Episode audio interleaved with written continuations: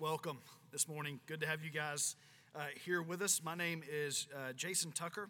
I am uh, our director of adult groups here at Cross Creek Church. Uh, and I would ask you, uh, as we uh, enter into this time together, I would ask you to grab your copy of God's Word, whether it be on your phone or your Bible. if you don't have one, there should be a Pew Bible, which is ironic considering the fact that we don't have pews, but we've still got Pew Bibles. they're just under, man, if you guys didn't laugh at that, the next 20 minutes is going to be real uncomfortable because um, that's, that's how my sense of humor rolls. Uh, but w- I will ask you to find Psalm chapter 19. That's where we're going to be camping out for a little while together today. And as you're, as you're finding your way there to the 19th chapter of Psalms, I, I, I thought maybe I could try to recall a. Um, a movie scene for us uh, that many of us have, have probably seen. Um, 2013, Leonardo, Leonardo, DiCaprio, Tobey Maguire, The Great Gatsby. Uh, if you remember, there's one uh, really uh, unique scene that stands out in, in all of that film. Um, Tobey Maguire and his character, Nick Carraway, has, has gone to a party at Gatsby's house. Uh, and as he's walking in, there's all of the opulence, all of the extravagance uh, just going on everywhere. There's dancers, there's music, there's all this stuff going on. And as Tobey Maguire's character begins to walk in the house, a character whose face remains off camera begins to walk with him. And they begin talking. Uh, now, nobody knows what Gatsby looks like. Carraway doesn't know what Gatsby looks like. And as, as they're walking and as they're talking, the conversation between Tobey Maguire's character and this faceless character turns to Gatsby. And they begin talking about who he is and what he must be like and the mystery uh, that surrounds him. And in dramatic fashion, at some point during this conversation, the unseen character uh, begins to turn. The camera pans to him and he says these words uh, I'm afraid I haven't been a very good host, old sport. You see, I am Gatsby. And the camera pans around, and we get this, this image with the fireworks going off behind him, the, the glass of champagne raised, and at that moment, the mother of all memes is born. I'm sure, if you, even if you haven't seen the movie, even if you've never read the book, you've seen this image somewhere of Gatsby's great reveal. Psalm 19 this morning, in a sense, in a way, is God's great reveal, God's revelation of Himself, who He is to us as His people. You see, as, as Christians, we stand in a long line of orthodox, historical Christian belief. And I know, you know, sometimes when you pair words like orthodox and historical together, people's eyes start to glaze over. But stick with me, this matters. Uh, we stand in a long line of orthodox, historical, believing Christians that have advocated, that have professed this doctrine of revelation. In other words, we follow a God who chooses on purpose to make himself known to us as his people one who chooses to make himself known and accessible. And in most of the world's religions, if you think about it, uh, seekers have to try and find their deity. They have to seek after, they have to go on some quest for secret knowledge, like it's some cosmic game of hide and seek. And if you're part of a very dedicated, super studious, special inner circle, you know what I mean? Then you can have access to that secret knowledge too. And if we think about it, for some of us, we kind of approach Christianity that way. That God is hidden, except for a special few. That God is distant, He's disinterested. Maybe He's intimately involved in the lives of others. But you just can't help but somewhere deep down inside thinking that the all knowing God of the universe, has forgotten about you. Listen, theology drives life. Theology, what we believe, drives our practical living out and how we live our day to day lives. And, and, and that's a beautiful thing until you consider the fact that bad theology drives life just as much as good theology does. So, what we believe that Scripture teaches us is important. So, the scriptural, historical, orthodox belief of, of the doctrine of revelation is important and it matters in how we live our lives. Theology drives life. Maybe you feel lonely or abandoned. Maybe with all that's going on in the world right now, you feel afraid, overwhelmed, and hopeless. Maybe Thanksgiving with your people was somewhat less than you had hoped for. Dear bruised, broken, disappointed, confused sometimes, fearful Christians, hear this. Your God is a God who delights in revealing who he is to his people. This doctrine of revelation, and it's not cold, hard, academic ivory tower theology. It's warm, pastoral, comfort to God's people. As the church historically has talked about this doctrine of revelation, they've talked about it in a couple of different ways. Uh, we've talked about it in the category of general revelation, natural revelation, how God has revealed himself in the natural order of things.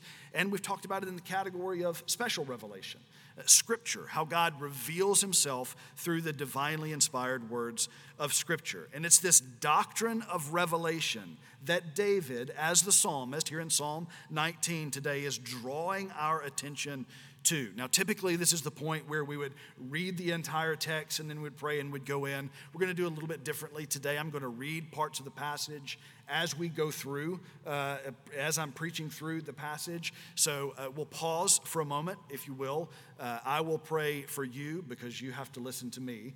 If you will return the favor and pray for me as I stand before you this morning and attempt to draw our attention to the word. Let's pray together. Father, we do thank you this morning for your inspired, inerrant, infallible, and authoritative word. God, we recognize that you are a God who wants your people to know you. So we pray that you would send your spirit among us during this time together and that you would achieve the purposes for which you sent your word, for us to know you and be convinced of your love to a greater degree. Father, bless this time together. In Jesus' name we pray. Amen. So, three thoughts for us, three reflections that David draws out from Psalm 19 this morning. First one, David's going to give us a, a, a brief reflection on general revelation. Then he's secondarily, he's going to go and give us a reflection on special revelation. And then thirdly or finally, we'll have a, a reflection on his response to revelation. So, first main point a reflection on general or natural revelation. Three things David's going to contemplate here together. The first one is this God's revelation of himself in the natural world is clear. It's clear. Look at verse 1.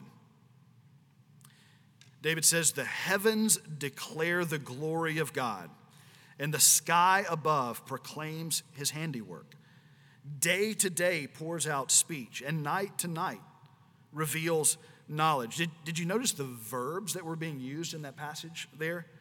The heavens declare the glory of God. From, from the Latin, to make clear. The heavens declare the glory of God. The sky above proclaims meaning to report or inform, to, to proclaim his handiwork. Speech is poured out like water from an overflowing pitcher. Uh, knowledge is revealed.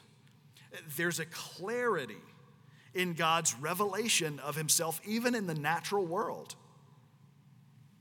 I don't know if you've ever sat in an open field at night and just stared up at the stars. Wednesday night, the kids and I drove down to southwest Marengo County, where I grew up, and uh, we were sitting there hanging out with my parents and my sister and my brother. And uh, at some point, I just thought, you know, the stars in rural Alabama look different than the stars in Hoover. Or at least there's more of them. So I actually did the whole dad thing. I got the kids up, I made them go out in the backyard, and we stared up into the sky. You can see the Milky Way from there. I don't know if you've ever done that. Or maybe you've gone out on a beach and you've just stared out at the waves. Or maybe you've gazed at the Rockies and you've tried to take in the depths. Maybe you've just gazed over the Grand Canyon and kind of lost your balance a little bit at the grandeur of it all. And you just knew that in the midst of all of that, all of that grandeur and all of that glory and all of that power, you just knew that God was there. That's on purpose. That's what it's there for.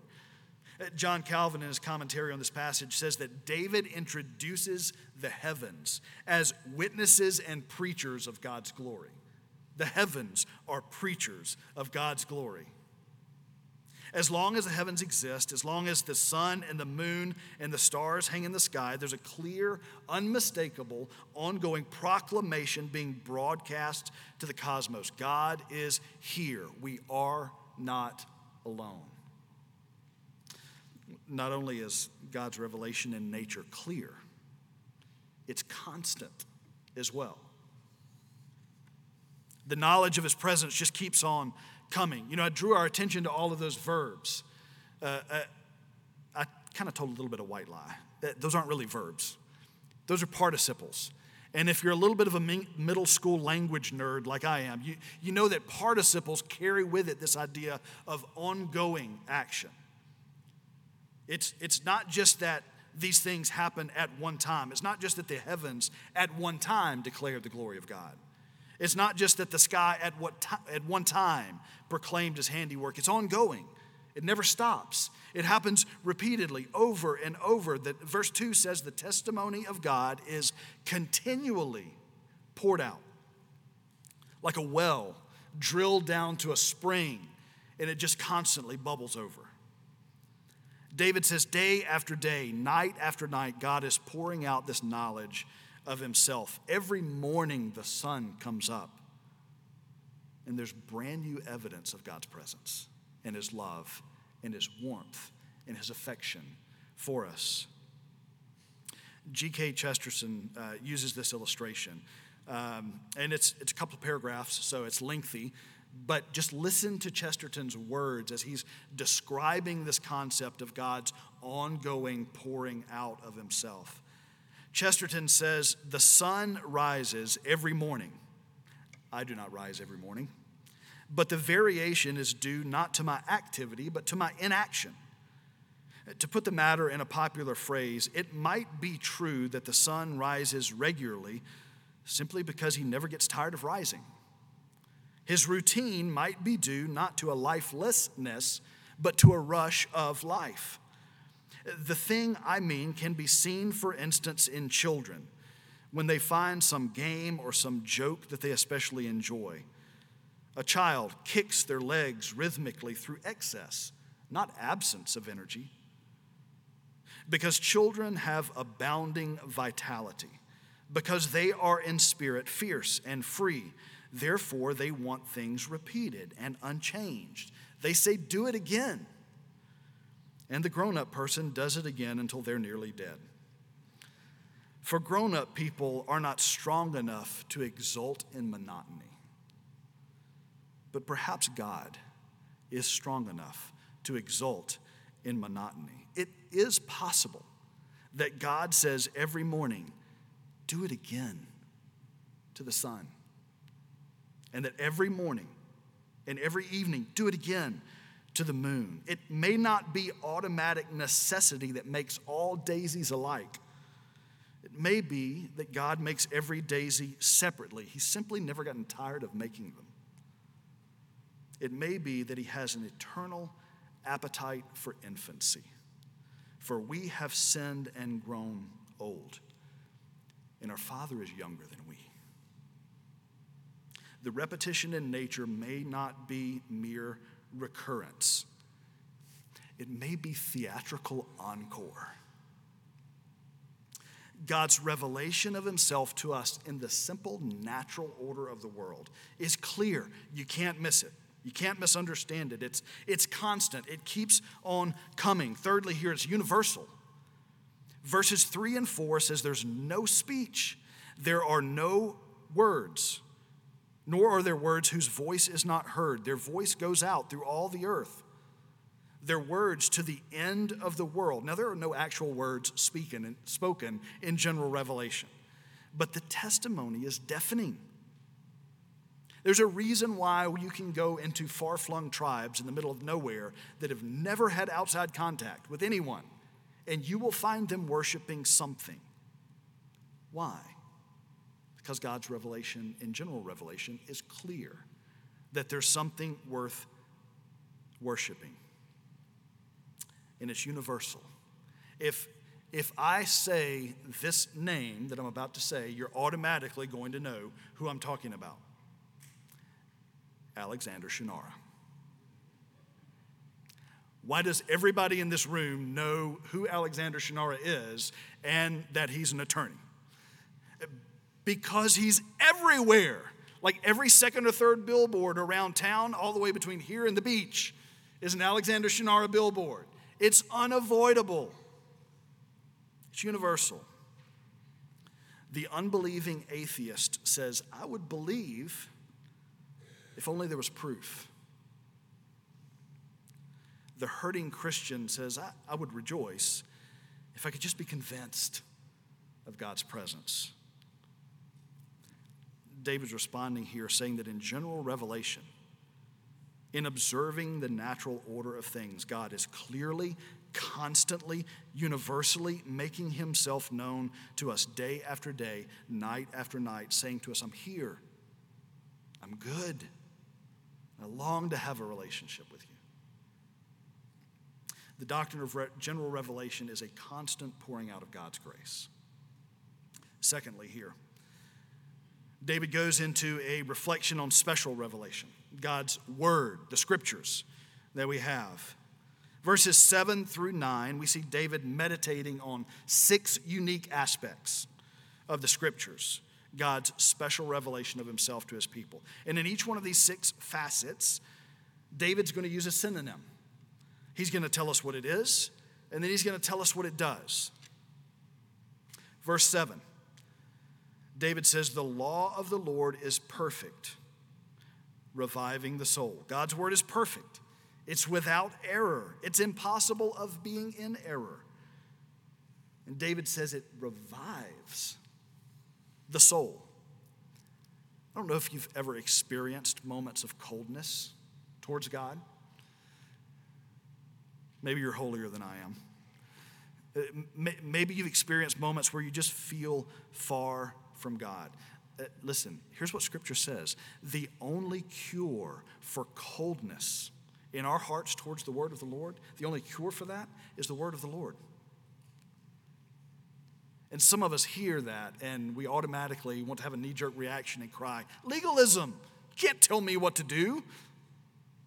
Listen, it's no more legalistic to encourage a weary Christian to partake of God's word than it is to encourage somebody dying of thirst to partake of water.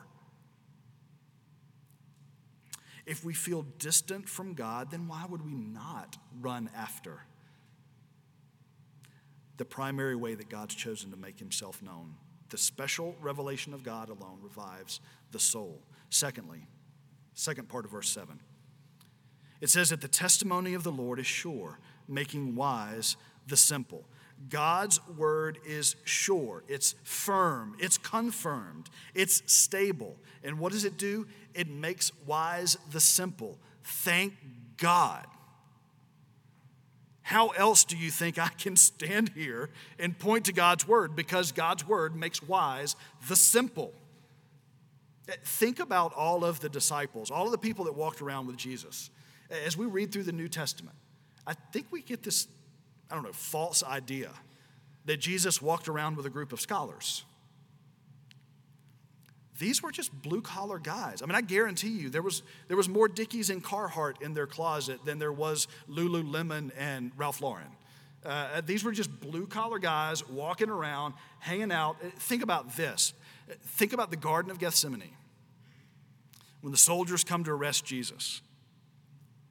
if the police roll up on you and your friends and they try to arrest your friend, and your first thought is to pull out a knife and cut somebody's ear off, that's probably not your first time.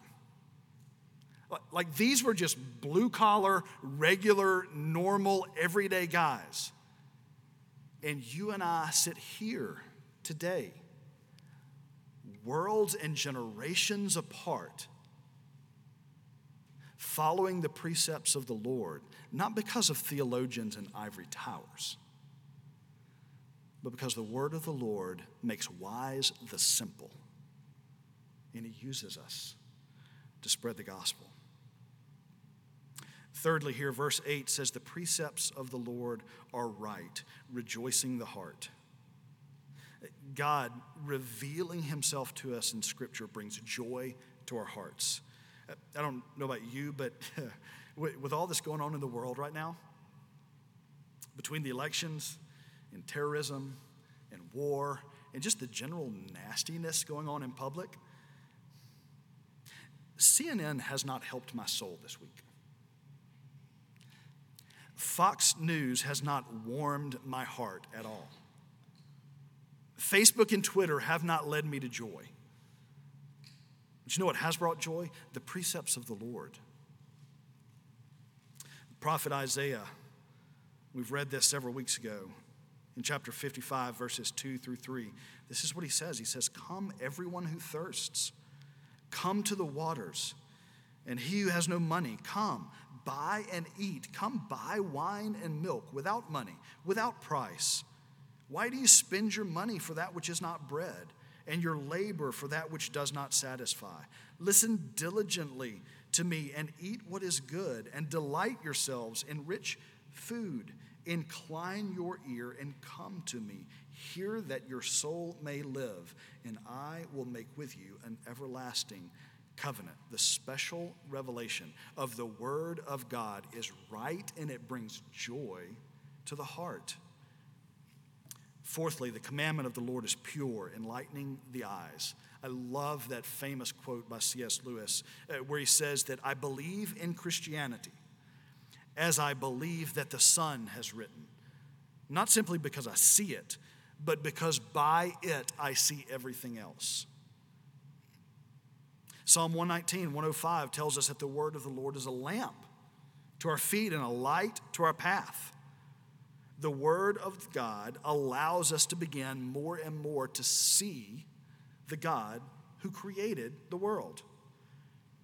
And not only do we see the world he created, but we see he who created the world. It enlightens our eyes. Fifthly, uh, the fear or the reverence would be another word that we could put in there. The, the fear or the reverence of the Lord is clean, it endures forever. No other book other than the Bible has been more torn apart, criticized, analyzed, and been proven to be true. I mean, Think about it. Nobody questions Homer. Nobody questions the efficacy of the Iliad. Ah, we don't really think that's true.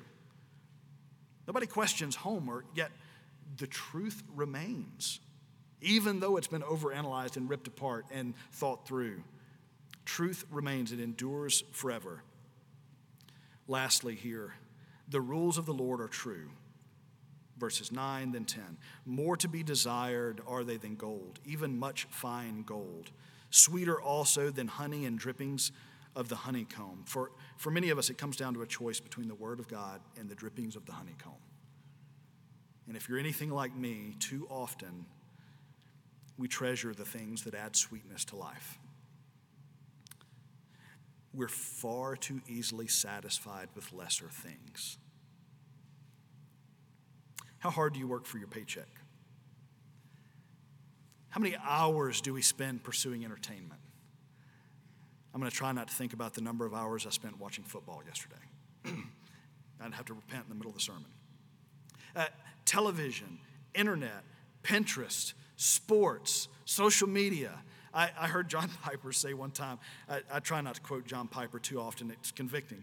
Um, but I, I heard him say one time that one of the greatest uses of Twitter and Facebook is going to be to prove on that last day that our lack of time spent in prayer and in God's word was not for a lack of time. No one's saying don't work hard. No one's saying we can't enjoy entertainment. No one's saying that we can't follow our friends on social media or kick back with a ball game or watch Netflix from time to time. But eh, God, I mean, God gives us rest on purpose. He gives us a whole day to be able to recharge and to contemplate Him and to sing together with one another. But let's remember where our true rest comes from. God's special revelation is to be more desired than gold. So, what does this look like for us personally? Maybe this looks like committing to read through Scripture together. In the coming weeks, you're going to hear of our Bible reading plan coming up for next year. Maybe it looks like starting again.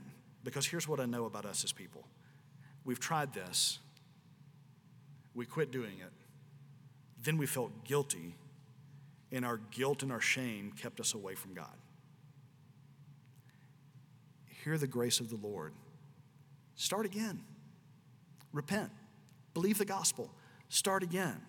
Uh, what does this look like for us as families? Parents? Holy cow. Okay. Parents, our children learn to be worshipers by watching their parents worship. Our children's view of the word of the Lord is likely going to closely resemble that of their parents. Now, we can go three directions with this. Direction number one, we can say, you know what, I think I'm doing a pretty good job of that.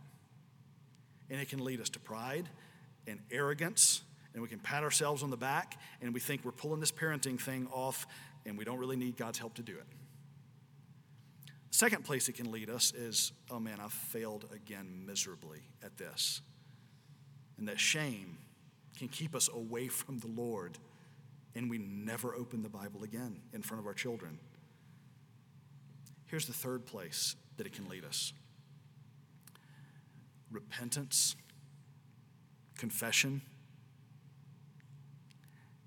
and an application of the gospel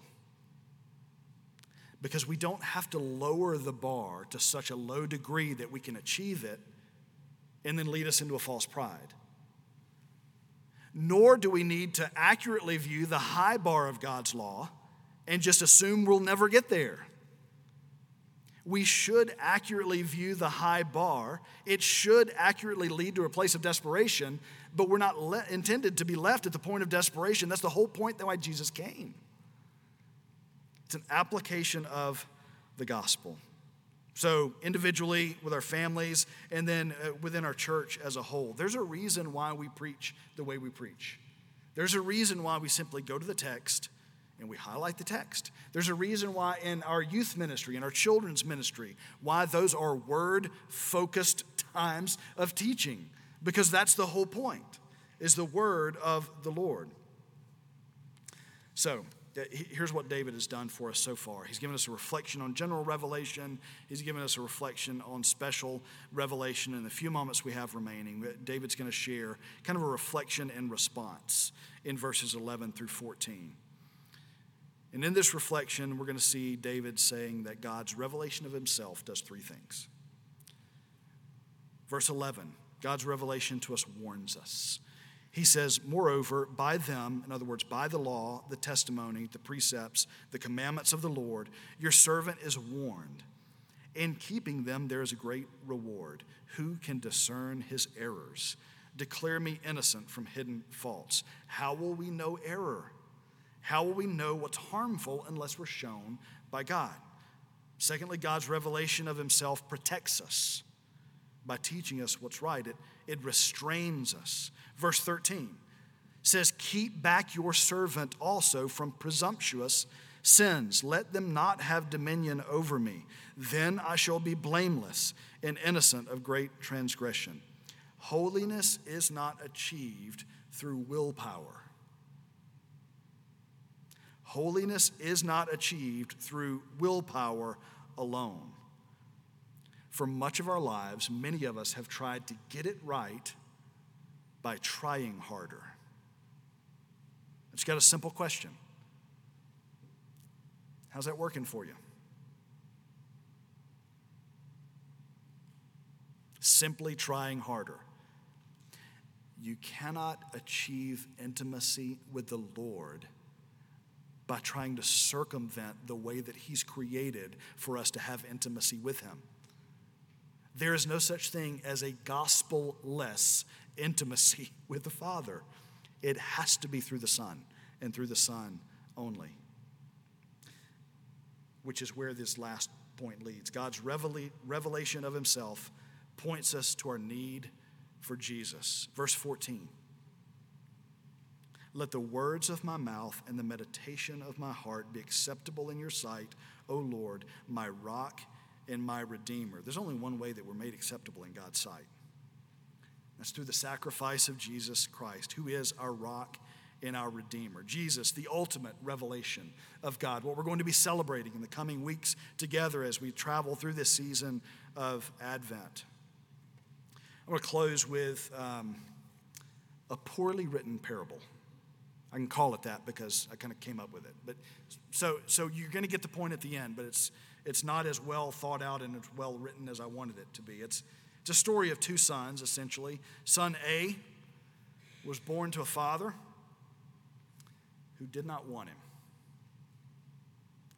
The father abandoned his son, and the son was left to make his way alone in the world. And some of us resonate with that son because that's how we live. Son B was born and lost to his father as well. And this son, too, lived his life feeling abandoned and alone and lost. But what if I told you that your father did not give you away? What if I told you that you were taken from your father by evil?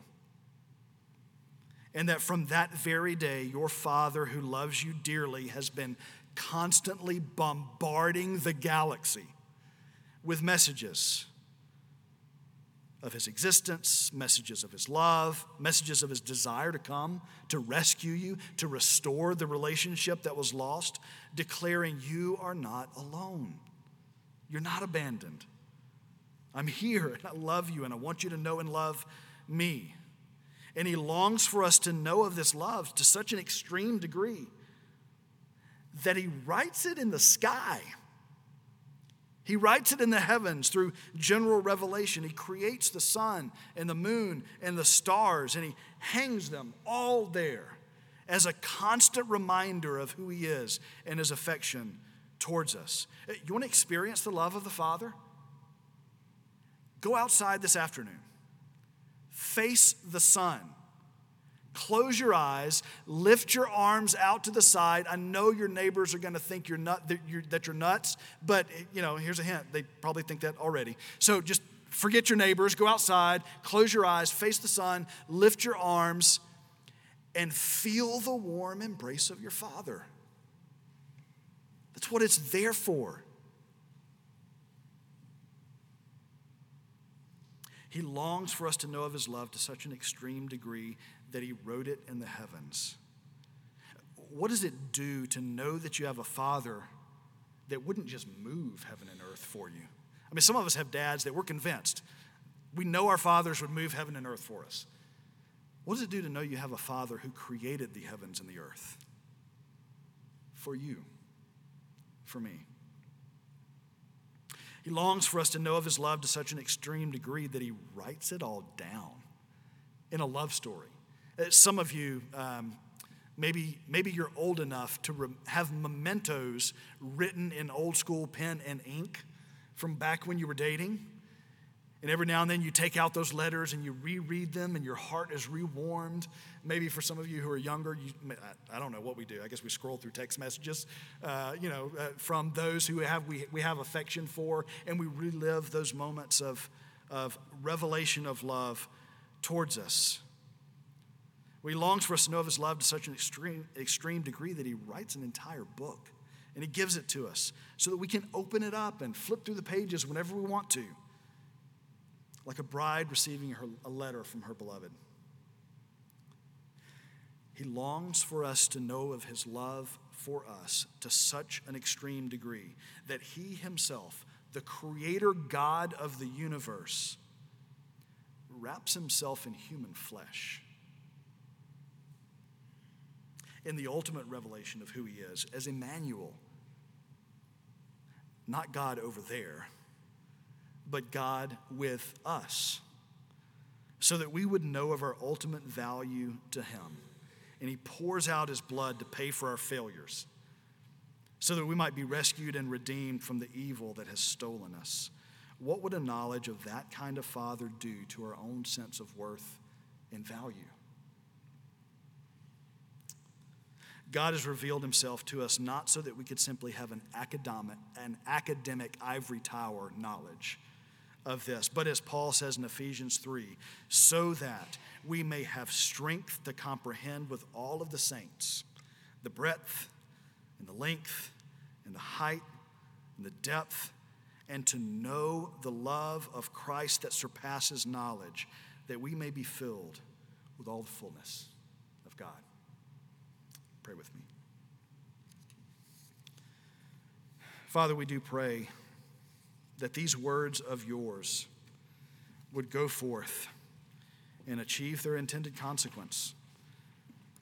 That because of our time together, we would leave this place being more convinced of your affection towards us, of your grace and mercy shown towards us, and that we would live not as orphans, but that we would live as sons and daughters of a Father who has great affection for us as his children. Father, we pray these things in Jesus' name. Amen.